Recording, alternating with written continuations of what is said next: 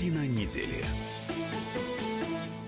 Здравствуйте, друзья. В студии радио «Комсомольская правда» Иван Панкин и Николай Сванидзе, историк, журналист, журналист профессор РГГУ.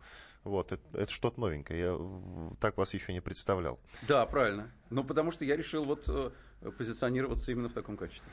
Итак, Но начнем. это правда. Ну, конечно. Скажите, профессор. Я, я, там даже, я там даже директор института масс-медиа, но я решил, что это будет слишком детально. Достаточно профессора. Хорошо, начнем, профессор. В Дагестане продолжаются массовые проверки чиновников. В начале недели задержали четверых чиновников правительства республики, в том числе исполняющего обязанности премьер-министра Абдусамада Гамидова. Давайте начнем, конечно, с того, что последует за этой зачисткой в Дагестане. Это зачистка ли, это системная борьба с коррупцией? Как вот вы все это охарактеризуете? Ну, это, несомненно, зачистка, причем такая очень э, э, тотальная, я бы сказал, зачистка, потому что она, насколько я понимаю, будет иметь многоуровневый характер. Это не только на, на верхнем этаже чистят. Мы понимаем, что значит система э, коррупционная в любом регионе, на любом, э, в любом э, городе. Это если начинают сверху, то, то это дойдет до самого низа, несомненно. Поэтому тут, э, я думаю, фигурантами будут э, и объектами этой зачистки будут десятки, а то и сотни, а то и тысячи э, людей. Вот. Э, сказать, что это борьба с коррупцией, вот здесь я поостерегся бы. Подождем, поживем, увидим. Потому что, конечно, это имеет заголовок большой. Это все борьба с коррупцией, несомненно. Вот так выглядит борьба с коррупцией. И так это и должна воспринимать общественность. В самом Дагестане не знаю, там свои представления о прекрасном, а, очень сложные. А, а за пределами Дагестана вот это так и должно выглядеть, что мы боремся в самом коррумпированном, вот вроде бы как, как нам сказали, регионе. Вот такая вот идет борьба с коррупцией, всех сажают к чертовой бабушке – значит, еще большие сроки всех получат, все получат, а, а было бы у нас, была бы высшая мера, так и шлепнули бы. И вот так вот мы боремся с коррупцией, и мы ее поборем. Решительно взялись за борьбу с коррупцией. Может быть, это имеет отношение к выборам, а, тогда это выигрышная тема, эффектная. Может быть, это и вне зависимости от выборов. Вот. Но так или иначе, повторяю, в глазах очень большой массы наших избирателей это выглядит как борьба с коррупцией. На самом деле борьба с коррупцией должна выглядеть совершенно не, по, не то что по-другому, но это ее часть. Э, вот такая репрессия – это часть борьбы с коррупцией и не самое важное. Потому что самое важное – обеспечить, чтобы следующие люди, которые придут на смену этим, не коррумпировались точно так же. А для этого нужны очень серьезные изменения. Э, помимо кнута и пряника э, нужны еще просто форматные изменения в в самом функционировании нашей экономики и самой нашей политической системы. Этого не происходит. Как это прокомментировал Дмитрий Песков, пресс-секретарь президента России. Давайте послушаем. Это продолжение работы правоохранительных органов. Такие действия имели место по всей стране. Это системная работа по всем регионам, и где это необходимо, такие действия правоохранительные органы предпринимают. Президент неоднократно говорит о том, что это не компанейщина, а последовательная, целенаправленная и системная работа. Пресс-секретарь президента Дмитрий Песков. Э, в стык давайте послушаем мнение Алексея Мухина, директора Центра политической информации. Дагестан очень специфический регион. Клановая система, которая там существует, придумана задолго до того, как устоялось нынешнее административное деление и специализация. Так называемые национальные квоты в республике являются определяющими при формировании эффективных органов власти региона. Попытки изменить эту систему предпринимались регулярно в течение долгого времени, но ничего не удавалось сделать. Нынешняя кадровая ротация, безусловно, очередная попытка что-то изменить в регионе, но опыт подсказывает, что сделать это крайне сложно сложно. Возможно, Владимиру Васильеву это удастся. Здесь можно только надеяться и желать ему удачи. Совершенно понятно, что любой человек извне дагестанскими кланами будет восприниматься крайне враждебно. Консенсус может быть достигнут только если подобного рода пост займет российский военный, как это ни странно прозвучало сейчас. К российским военным в Дагестане отношение почтительное и уважительное. Алексей Мухин, директор Центра политической информации. Вот как раз об этом я и хочу поговорить, о военных. Но Владимир Васильев, насколько я знаю, человек э, тоже с интересным прошлым. Он все-таки в спецслужбах поработал. А как вообще охарактеризуете его? Э, я считаю, что Владимир Абдулевич Васильев, он как раз военный. Он, я напомню, что он генерал. Он э, в прошлом замминистра внутренних дел. Поэтому если тут вопрос в том, военный или штатский, так он вполне себе военный человек. Я боюсь, что дело не в этом. Я согласен с, эм, с Алексеем Мухиным в том, что касается не то что враждебного, отстраненного такого, конечно, э, отношения к любому варягу, который прибыл, прибыл э, из центра, из Москвы. Э, здесь расчет на другое, расчет, расчет на то, что ставить своего еще хуже, потому что правильно было сказано про национальные квоты – если ты ставишь аварца, то ему нужны э, под ним Даргинец, Кумык, Лезгин и далее везде. Иначе не поймут. Иначе, иначе будет этнический бунт просто во всех национальных общинах. Вот. В этом смысле ставить москвича, оно, причем даже без дагестанской крови абсолютно, не имеющего отношения ни по языку, ни по этническому происхождению, ни к одному из дагестанских народностей, это в известном смысле разумно. Но, повторяю, это недостаточно. Что касается характеристики, э, о чем вы спросили э, господина Васильева, я к нему отношусь с огромным уважением. Э, образованный человек, очень опытный человек, жесткий человек с мягкой повадкой. Вот эта вот его характеристика, там твердая рука в лайковой перчатке, она в значительной степени соответствует, насколько я представляю, действительности. Вот. Он вполне себе эффективный человек. Другой вопрос – хватит ли эффективности Васильева или любого другого конкретного персонажа для того, чтобы навести порядок, который в принципе нельзя навести без принципиальных изменений.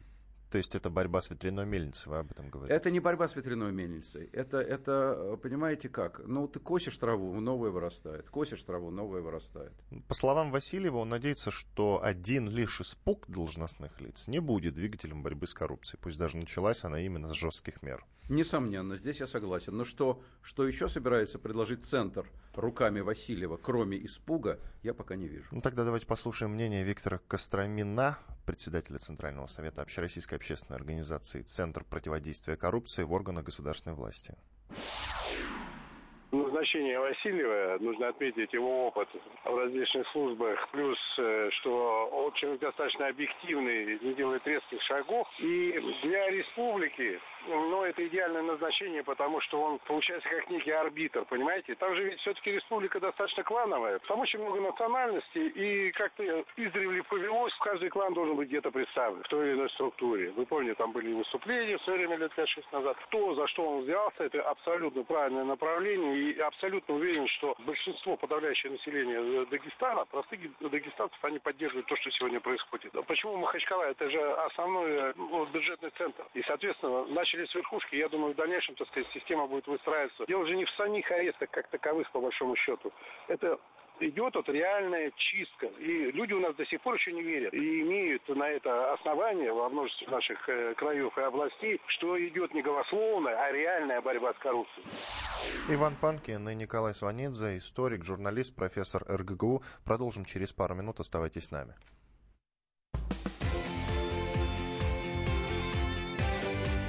Картина недели. Можно бесконечно смотреть на три вещи. Горящий огонь, бегущую воду и телевизор.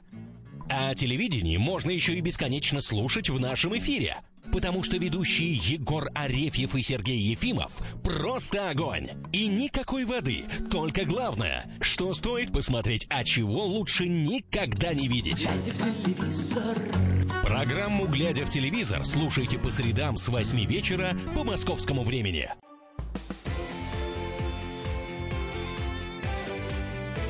Картина недели.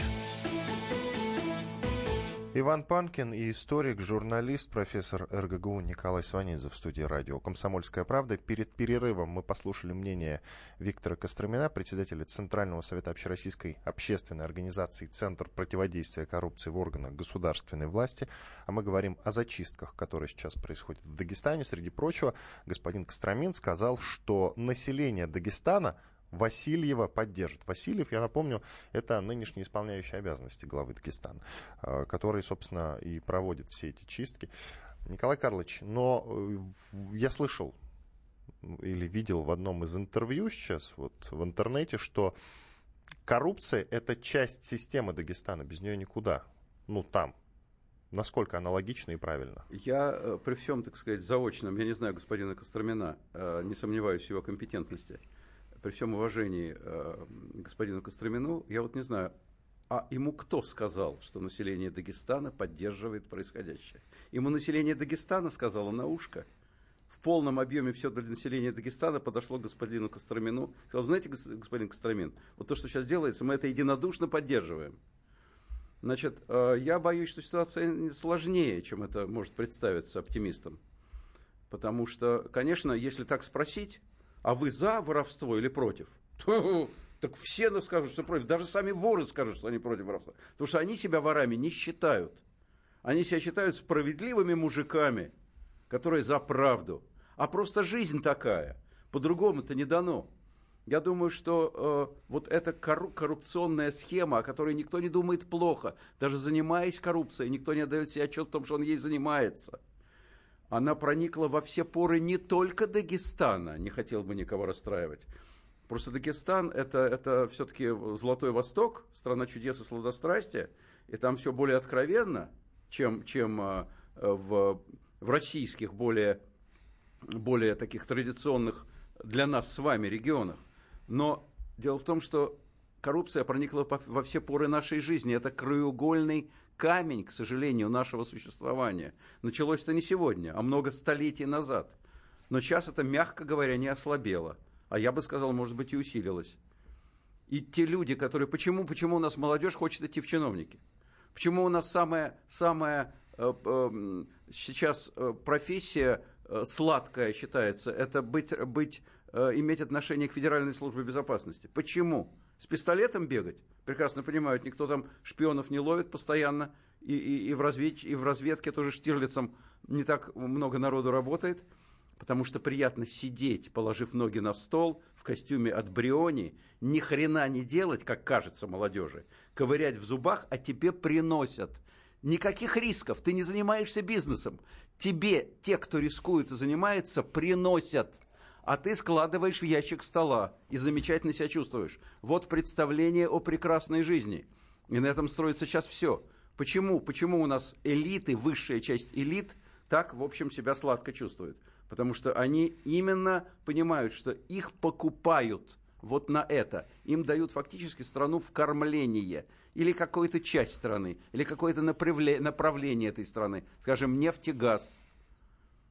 Вот это, от этого никуда не деться, и это нужно перестраивать, я еще раз повторяю, не головы отсекать, хотя кому-то, наверное, нужно, по идее. Я не в прямом смысле говорю, а а в юридическо-политическом. Но этого мало, потому что всех не перевешаешь, и на их место встанут другие, точно такие же, только голодные.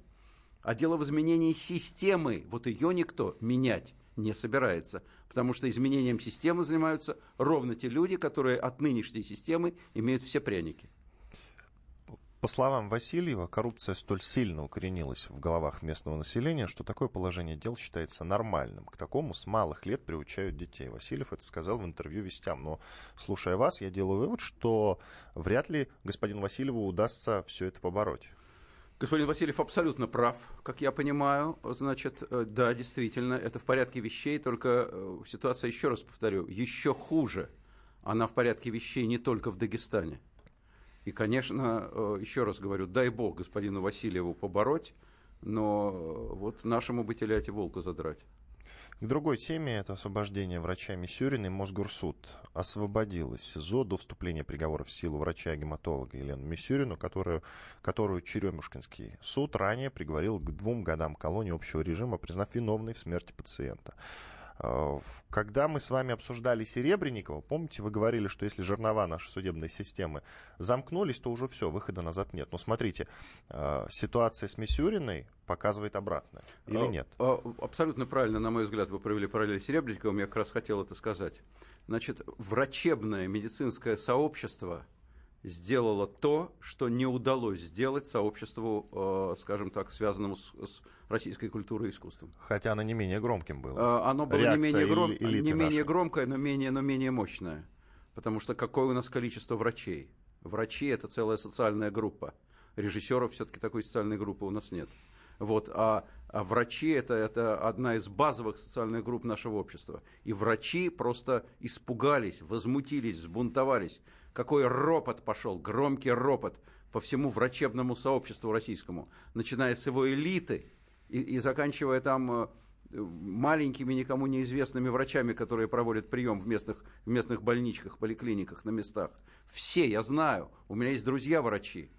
И я думаю, что просто это почувствовали и, от, и сделали шаг назад. Правильный шаг сделали, правильно почувствовали и правильный шаг сделали. Поэтому в данном случае вот этот крокодил, он разжал свои зубы, чего он обычно не делает. Давайте послушаем саму Елену Мисюрину, врач-гематолог. На выходе из СИЗО это наш эксклюзив, записала моя коллега Дина Карпицкая. Слушаем. Мы все надеемся, а верить или не верить, это э, нельзя предугадать. Я очень надеялась. Большое спасибо всем, кто мне писал, оказывал поддержку, друзья, знакомые, коллеги, незнакомые люди.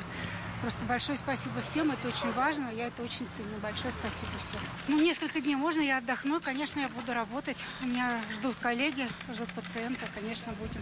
Я планирую выйти на работу и закончить то, что мы начали делать. Мы должны получить лицензию на отделение трансплантации костного мозга, открыть специализированную реанимацию для гематологических пациентов.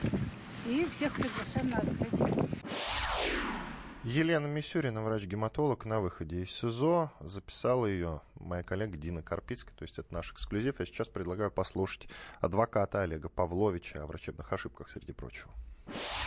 Дело все в том, что статья 238, которую вменили Мисюриной, предусматривает, что человек оказывает ненадлежащие услуги с прямым умыслом, зная, что он эту услугу оказывает ненадлежащий. Либо не имеет права, либо не имеет документов, либо по поддельным документам, и при этом допускает по неосторожности наступление каких-либо негативных последствий. Насколько мы понимаем, Мисюрина оказывала медицинскую помощь в рамках закона, она на это имела право, она никак не могла предусмотреть наступление тяжких последствий. Поэтому в данной ситуации говорить о том, что врач умышленно причинила вред пациенту, допуская его дальнейшую смерть, это, на мой взгляд, все-таки большая юридическая натяжка. Дела не доходят или кончаются пшиком по данной статье, чаще всего, потому что, слава богу, речь не идет о смерти пациента. Потому что даже при неудачной пластической хирургии чаще всего люди остаются немножко изуродованными, но при этом, слава богу, живыми. Когда человек остается живым, то там статья относится к категории статей средней тяжести. Там уже никому не интересно ставить галочку и доводить дело до логического конца. Олег Павлович, адвокат. Я вот еще хочу какой момент озвучить. В суде за осужденную поручился президент НИИ неотложной детской хирургии и травматологии Леонид Рошаль. Происходящее с Мисюриной он назвал необъяснимой травлей врачебного сообщества и предложил вместо гематолога посадить в клетку его самого. Ну, Леонид Михайлович Рошаль человек э, исключительного не только мужества и профессионального представления о профессиональном долге, очень высоких, но он еще очень честный и порядочный человек. И темпераментный человек. Я его знаю лично. Это моя большая жизненная удача, что мы с ним вместе работали в общественной палате все время. Поэтому его позиция в данном случае, на мой взгляд, тоже имеет очень большое значение. А как вообще само дело оцениваете? Вы же, конечно же, изучали всю эту историю. Как вы вот относитесь к этой ситуации? Абсолютно согласен с теми, кто ратовал и с Леонидом Михайловичем Рошалем, и со всеми, кто ратовал за, за освобождение госпожи, госпожи Мисюриной. На мой взгляд, это это поиски крайнего, это накат на невинного человека, и в данном случае, слава богу, что она вышла. Но ситуация может повториться с другим врачом, который, возможно, будет э, в смертельном исходе виноват. И тут снова врачи поднимут точно такую же, извините за выражение, бучу. Возможно, снова вступится Рошаль, и снова, э, возможно, судебная система пойдет на поводу у этих людей. А, Рошаль не, э, не заступник по вызову. Э, я думаю, что прежде чем заступиться за женщину, он изучил ситуацию. Он не стал бы марать свое имя, вмешиваясь в дело, в нравственной подоплеке которого он не уверен. Поэтому э, думаю, что здесь спокойно можно смотреть на Леонида Михайловича. Если он заступается, значит правильно заступается. Ну что ж, теперь к другим темам, к международной политике. Ксения Собчак э, дала интервью CNN и, среди прочего, кандидат в президенты России во время вообще своей поездки в США, вот в частности, э, дала интервью CNN. У нас, правда, как мне сообщает звукорежиссер, остается 30 секунд до конца этой части. Так вот, она измени, извинилась перед американцами за то, что Россия вмешалась в американские выборы. Вот, извинилась за действия нашей страны. После этого перерыва мы, во-первых, послушаем, что дословно сказала госпожа Собчак, и, безусловно, проанализируем ее слова в студии радио «Комсомольская правда». Иван Панкин и Николай Сванидзе, известный историк, журналист, профессор РГГУ. Через 4 минуты после полезной рекламы и хороших новостей мы продолжим. Картина недели. Товарищ адвокат! Адвокат! Спокойно, спокойно. Народного адвоката Леонида Альшанского хватит на всех. Юридические консультации в прямом эфире. Слушайте и звоните по субботам с 16 часов по московскому времени.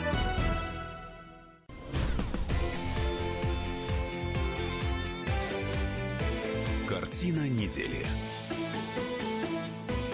Иван Панкин и Николай Сванидзе, историк, журналист, профессор РГГУ. Продолжаем. Я в конце второй части анонсировал тему для нашего разговора. Это, конечно, то, что Собчак извинилась за вмешательство в выборы США. Кандидат в президенты России во время своей поездки в США на вопрос ведущей CNN о том, верит ли она в то, что Россия вмешалась, якобы вмешалась в американские выборы, извинилась за действия страны. Ну, давайте послушаем, что конкретно сказала Собчак.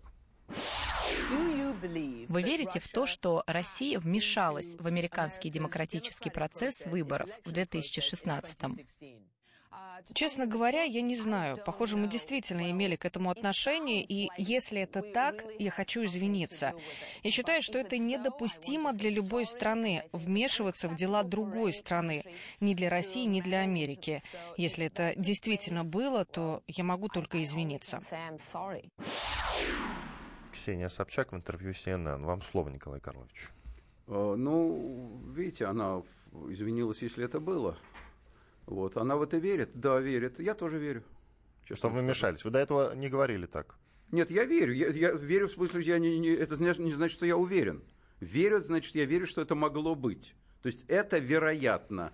Как эту возможность по определению я отвергать не готов. А почему я должен отвергать? Нет. Как, как у нас радовались победе Трампа, как у нас, рад, как, как у нас радуется общественность любому усилению нашего влияния. Если бы сказать нашим многомиллионным э, так сказать, массам наших соотечественников, что мы повлияли на выборы в Штатах, так будет гром аплодисментов. Господи, почему же я в это должен не верить? Если, если такая возможность возникла, та или иначе, электронным образом, через хакеров, фигакеров, кого угодно. Верю. Если этого не было, тоже поверю. Ну и что было, поверю. Значит, возвращаясь к, к Эм, Ксения Анатольевна Собчак. Значит, э, сама ее поездка в Штаты и вот это ее выступление, которое вы привели, оно с точки зрения ее электоральных перспектив контрпродуктивно. Абсолютно. И мы это с вами понимаем, и Ксения Анатольевна не глупее нас с вами. И понимает это тоже. Может быть, даже лучше, потому что она этим непосредственно занимается. Это ее касается. Она понимает, что любая поездка в Штаты для кандидатов в президенты – это не плюс голоса, а минус голоса. Любой контакт с любым американцем при нынешних российско-американских отношениях, при нынешнем отношении огромного подавляющего большинства наших сограждан к Штатам, это минус. Просто вот контакт с врагом практически. Тем не менее, она на это пошла. Что свидетельствует о том, на мой взгляд, что она человек, а, честный, и, б, смелый. И, в, что она, конечно, не верит в то, что там реально ее перспективы на выборах, но это она говорит – и с этим сложно спорить. Ничьи перспективы победы на выборах, кроме перспектив одного известного нам с вами человека, действующего президента Владимира Владимировича Путина, ничьи другие перспективы как серьезные восприниматься не могут. Все остальные так или иначе не борются за первенство, за первое место, а борются за серебро, в данном случае апеллируя к олимпийским, так сказать, и спортивным параллелям, и, и за какое-то повышение своего политического рейтинга. Работают на капитализацию, э, так сказать, свою политическую. Все. И она в том числе. Значит, поэтому, если она едет в Штаты, я думаю, она достаточно серьезно и э, долговременно воспринимает себя как политика. Потому что, да, очевидно, что здесь победы нет и быть не может – там борьба идет за, за там, 1, 2, 3 дополнительных процентных пункта на выборах, которые она скорее вследствие поездки в Штатах не получит, а потеряет. Значит, она думает на будущее. Она видит себя как серьезного политика в нашей стране, мне так кажется. И она делает ставку, не на Штаты, конечно. У нас Штаты выборов не выиграют. Ни сегодня, ни завтра, ни послезавтра. Никогда. Она делает ставку на ту часть э, наших избирателей – и на ту часть нашей э, политически заинтересованной общественности, которая видит будущее нашей страны как демократическое, как либеральное, как, как видит нашу страну как страну с разделением властей, с действующим судом, с действующей прессой, с настоящими выборами, то есть видят в нашей стране те плюсы, которые, несомненно, при любом отношении к американской внешней политике, те плюсы, которые при любом отношении присутствуют в американской государственной политической системе. Вот мне кажется, э, Ксения Анатольевна Собчак поехала туда поэтому. Я могу ошибаться, но другого объяснения я не вижу. И как бы в подтверждение ваших слов небольшая колонка Максима Кононенко, известного журналиста, у себя в Телеграме. Понимаете, кандидат в президенты извиняется перед иностранным государством. Отвратительно. Она там еще называет наш режим тоталитарным и говорит, что прикидывалась недооцененной блондинкой из телешоу специально, чтобы ее зарегистрировали. И теперь, когда ей по закону положены федеральные телеэфиры, она будет тверда и топить за либеральные ценности, права ЛГБТ и тому подобные важные для нас с вами вещи. Ну вот как, а? Хорошая баба, кандидат, внутри страны себя ведет более-менее адекватно, разве что про Крым какую-то ерунду погоняет. А теперь мы видим, что про Крым она все искренне говорила, и что ее куда как больше волнует, что подумают о ней там, нежели что подумают они здесь. Поэтому, что здесь не любят, когда кандидаты в президенты ездят туда, да и мало того, что просто ездят, а еще и говорят то, что здесь сказать нельзя, потому что не выберут. Конец цитат. А, поспорю вот с чем. На мой взгляд, она думает не о том, что скажут или подумают о ней там. Да в гробу, видать, что там скажут и подумают. Там не помогут. Денег оттуда не получить при всем желании, потому что эти деньги э, у тебя на лбу будут клеймом изображены немедленно. Не дай бог. От них сейчас все политики, от всех иностранных денег бегут как, как черт от ладана. Значит, ко всем русским сейчас там относится плохо, и она, она, я думаю, не будет исключением. Нет, она работает на внутреннюю аудиторию, которая решит, о, девка дает, в Штаты не побоялась съездить и сказать там, на американском телевидении, что она думает. Вот лихая девка. Вот, вот на кого она работает. И здесь она не так далека от истины. Смотрите, меня интересовало все время, никак не было повода с вами это обсудить. А почему американцы постоянно задают всем подряд один и тот же вопрос? Вмешивались ли мы в процесс американских выборов, выборов в 2016 году, тогда как сами до этого, пару лет назад, прослушивали на пролом все телефоны крупных, крупных чиновников, политиков, представителей всех стран от Бразилии до Германии. И все их на этом поймали, особенно после того, как э, Сноуден опубликовал засекреченные данные. И они как-то, ну, весь мир им это простил, что ли. Ну, по крайней мере, никто им сейчас этого не пеняет. А они постоянно предъявляют нам недоказуемый факт того, что мы якобы вмешивались в их выборы. А, ну, видите ли, меня американцы не уполномочивали быть их адвокатом. Вот. Нет, я и, просто и, хочу, я, чтобы вы проанализировали. Я, собственно, не собираюсь этого делать.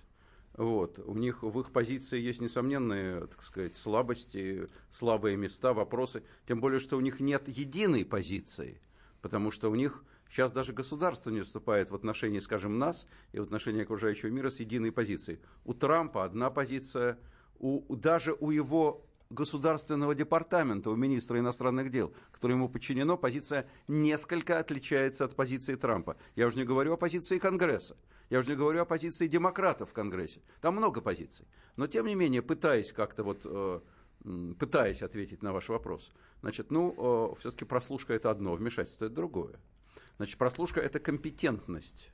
Это, этим занимаются разведслужбы, это нормально. Во всем мире разведслужбы пытаются прослушать друг друга. И мечта, конечно, у них прослушать Путина, а у нас мечта прослушать Трампа. Разумеется. Кто же скажет, что нет? Откажутся, что ли? Если у нас будет возможность установить в Белом доме прослушку, мы что, откажемся от нее? Мы просто не будем об этом говорить, естественно, а слушать будем с огромным удовольствием. Значит, вот если это вылезает на поверхность, тогда это стыд. А не вылезает на поверхность, так это нормально. Поэтому прослушать это одно, а вмешиваться это другое. Вот когда они думают, и повторяю еще раз, насколько основательно или безосновательно, не знаю, но они думают, и они считают, что у них доказательства имеются – причем достаточно разнообразные, разноуровневые, что кто-то там, неважно, мы, китайцы, да хоть, хоть французы, неважно кто, вмешивался в их родные, внутренние американские дела, это все равно, что кто-то зашел к ним, к ним в квартиру, сел без разрешения за стол, а потом воспользовался туалетом, плюнул на пол и вышел. Знаете, а, а, они, они просто в шоке. Вот. И этого, конечно, они простить не могут, поэтому они тупо задают всем один и тот же вопрос, в том числе и Ксении Собчак, которая, естественно, ответить на этот вопрос не может. Откуда она знает, вмешивались мы или нет? Она точно не вмешивалась. Но, но, но тем не менее, они всем задают этот вопрос, потому что он их волнует, они его и задают. Как бы в подтверждение ваших слов, я как-то аналогичный вопрос задавал банкиру Александру Лебедеву. Он сказал, да нет ничего страшного, хотя у него, как известно, есть прошлое, он работал в спецслужбах. Он говорит, да нет ничего страшного в том, что спецслужбы друг друга прослушивают. Ну, это я так в подтверждение ваших слов. Но другой момент. Э, я про то, что действительно американцы корчат из себя гегемона и самых главных, пользуются правом сильного, которого у них, э, судя по всему, на самом деле нет, и они это понимают, и поэтому так активно сейчас задают этот вопрос. Я не знаю, при чем здесь гегемония. Они действительно самая мощная страна в мире. Тут э, от этого, с этим спорить не, не нужно, потому что это просто объективная реальность. Американцы самая экономически и в военном отношении мощная страна в мире. Это так. Это так на протяжении уже многих десятилетий. Вот, поэтому корчить им гегемона не нужно. А в данном случае как раз это не, не э, продукт того, что они корчат гегемона, не последствия этого, а они просто удивились, что, что на их внутренние дела посягают. Кто-то посмел. Кто-то посмел. Но я вас уверяю, что и англичане бы удивились, хотя они уже давно не гегемон. Но вы же помните я, тот самый разговор уверяю, Лаврова и Бориса Джонсона. Я вас уверяю, и мы бы удивились. Николай Карлович, вы же помните тот знаменитый а вот, разговор Бориса нет, Джонсона с Лавровым? Нет, а вы представьте себе, что, что у нас вдруг пойдет инфа, что, что американцы, англичане, французы, китайцы, ну с китайцами мы замнем, потому что мы с ними как бы пытаемся дружить. Но кто-то из тех, кто сейчас не считаются нашими друзьями, пытался вмешаться в наши выборы. Да вы представляете, какая волна пойдет? Вот у них она пошла продолжении темы. Актер Джим Керри, известный актер, очень известный комик, продал акции Facebook и удалил свою страницу, страницу из соцсети из-за возможного вмешательства России в выборы президента США в 2016 году. Об этом он написал на своей странице в Твиттере. Я продаю свои акции Facebook, удаляю страницу, потому что Facebook заработала на российском вмешательстве в наши выборы, и они до сих пор не сделали достаточно для того, чтобы остановить это. Конец цитаты Керри. Как вы считаете, участвовал ли в этом Facebook, Николай Карлович? Я не, вот знаю, без участвовал, шуток. не знаю, участвовал ли в этом Facebook. Если без шуток, я не готов ответить на этот вопрос. Но, судя по позиции Джима Керри, очень многие, не только среди, в официальных кругах США, но и среди американской интеллигенции, среди американской элиты в этом убеждены. Я вас уверяю, что Джим Керри указаний из Госдепартамента... Или это просто модно Указаний от Госдепартамента не получил. Я не думаю, что он Прервемся на пару он минут, образ... продолжим он, этот он разговор. Иван моду. Панкин и Николай Сванидзе в студии. Оставайтесь с нами.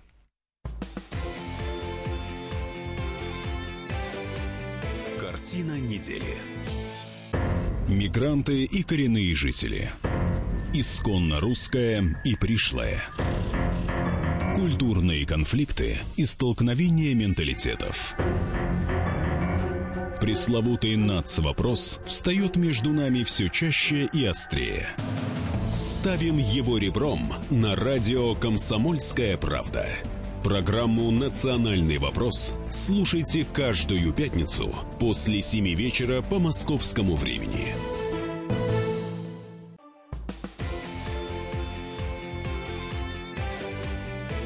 Картина недели.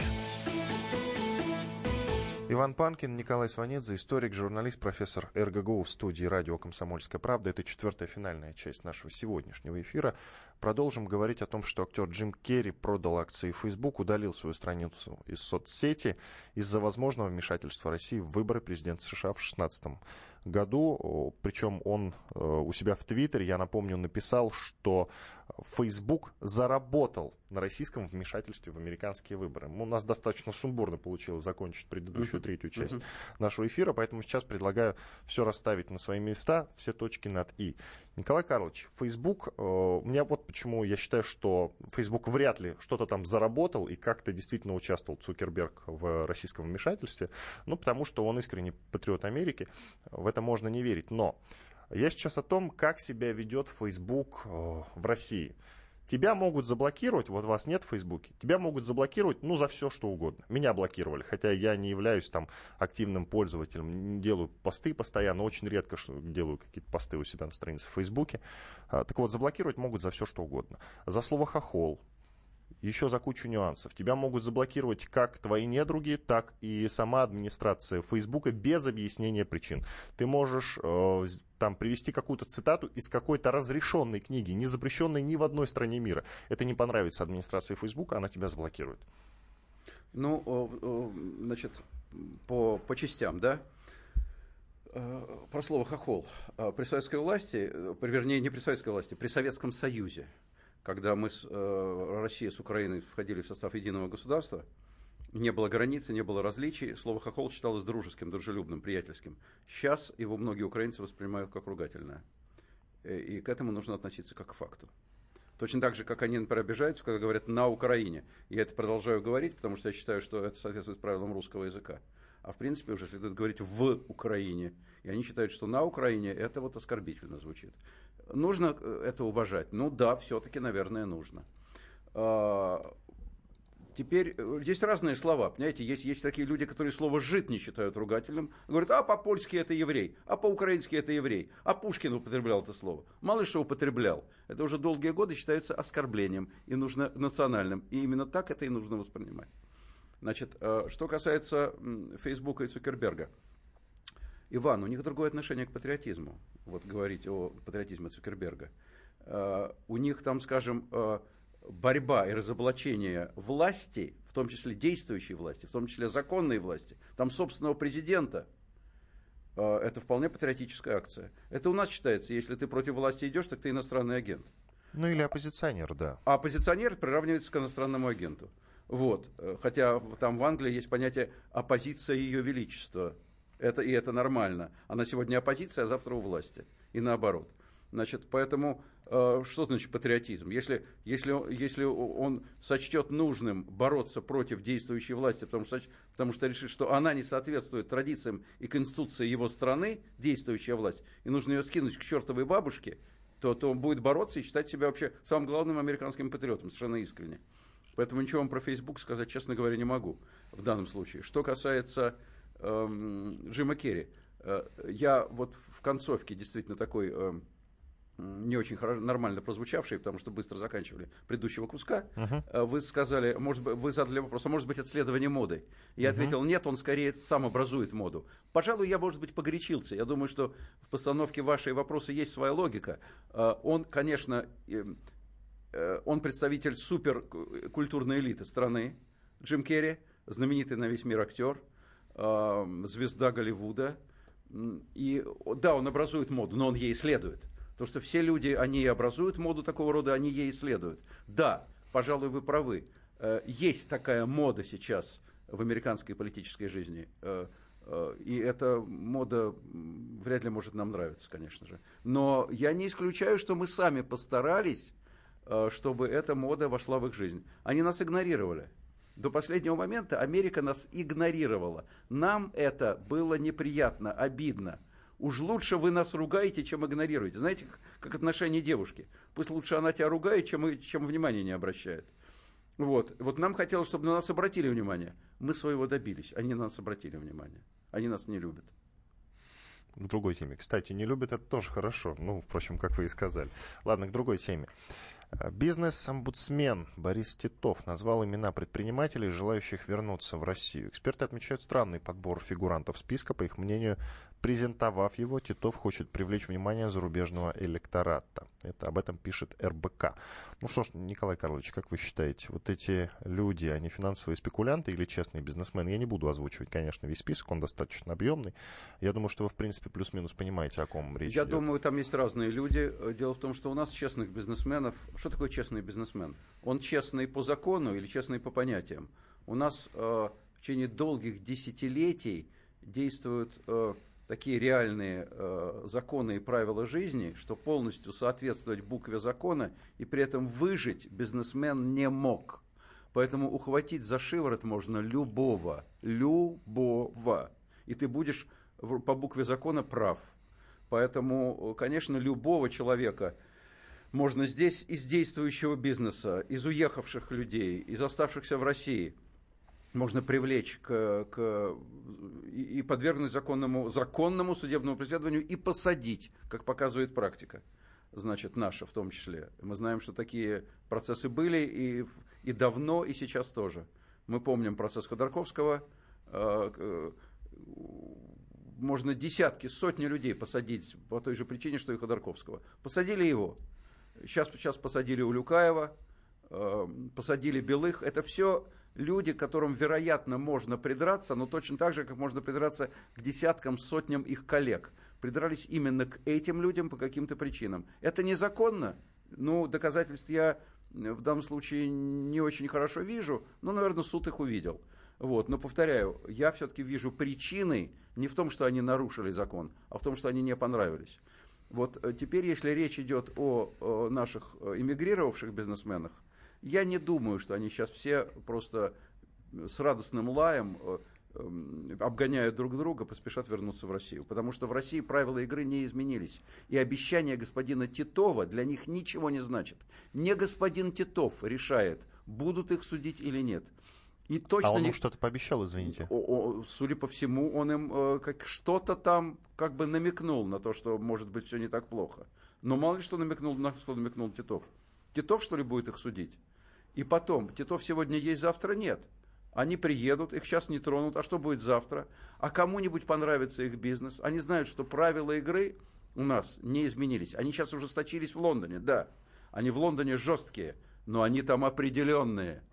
Если ты в Лондоне сможешь спасти себя, сможешь доказать, что ты чист, тебя больше никогда не пристанут. Если не сможешь, и ты это понимаешь, уезжай из Англии. Но я прошу прощения, а почему они уедут из Англии в Россию? Помимо Англии и России есть еще много других стран. В списке бизнес-омбудсмена фигурируют бывший замминистра сельского хозяйства России Алексей Бажанов, обвиняется в мошенничестве, находится в международном розыске. Основатель холдинга «Марта» Георгий Трефилов, адвокат Евгений Рыжов проходит по делу о попытке рейдерского захвата особняка на Гоголевском бульваре в Москве топ-менеджеры, основатели девелоперской компании «Квартстрой» Александр Делис, Павел Власюк и Александр Байгушев. Ну, их еще много вот этих вот я людей. читал, я читал еще одного нашего видного бизнесмена, который сейчас живет в Штатах, э, и активного в, в социальных сетях господина Чичваркина, который говорит, что никто не собирается следовать рекомендациям Титова. Кто из них говорит правду, Титов или Чичваркин, я не знаю. А давайте но думаю, думаю, что в данном случае ближе к истине Чичваркин по факту – потому что приезжать сюда, конечно, стрёмно. Давайте послушаем мнение одного из бизнесменов, сбежавших в Лондон в начале нулевых. Сергей Копчук записала моя коллега Александра Козлова. Слушаем. Начнем с того, что у меня там пожилые родители, семья и брат, и я очень хотел их обнять. Это раз. Во-вторых, я ничего не украл и не вывез из России. И в России у меня был металлургический завод, который был успешно отобран бандитами, потому что вся власть была в их руках на тот момент, в начале 2000-х, и только Путин смог изменить эту ситуацию. Сергей Копчук, бизнесмен, сбежавший в Лондон в начале нулевых. И еще э, послушаем Андрея Шматко, бизнесмен из Пензы, сбежал в Лондон в 2008 году.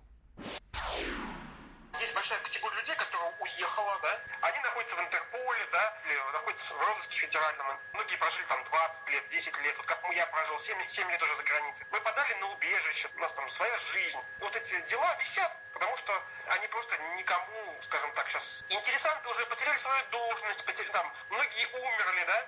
А, а дела живут. Ко многим людям, если вот так вот работать по-хорошему, да, уже даже претензий не осталось. Андрей Шматко, бизнесмен из Пензы, сбежал в Лондон в 2008 году. Что-нибудь можете сказать по этому поводу, ну, Николай дет, Николаевич? 50 секунд. Детский лепет. Э, вот первый выступающий, конечно, при всем уважении. Э, Копчук. И, и, Копчук, ему самому я, понятно, что это детский лепет. Похвалил Путина, поругал 90-е, и он думает, что это все так вот... Э, и за то, что он похвалил Путина и поругал 90-е, с него и слезут, и к нему не будет претензий. Ну, обнимет он стариков родителей – ну, я вас умоляю, а потом СИЗО окажется. Он же это понимает все. Какая разница, виноват, не виноват? Кто себя считает виноватым? Никто себя не считает виноватым. А вот кто тебя считает виноватым, это другой вопрос. Э, лучше жесткое законодательство, чем судебный произвол. И наш бизнес это понимает. Иван Панкин и Николай Сванидзе, историк, журналист, профессор РГГУ были с вами. Всего доброго, до свидания.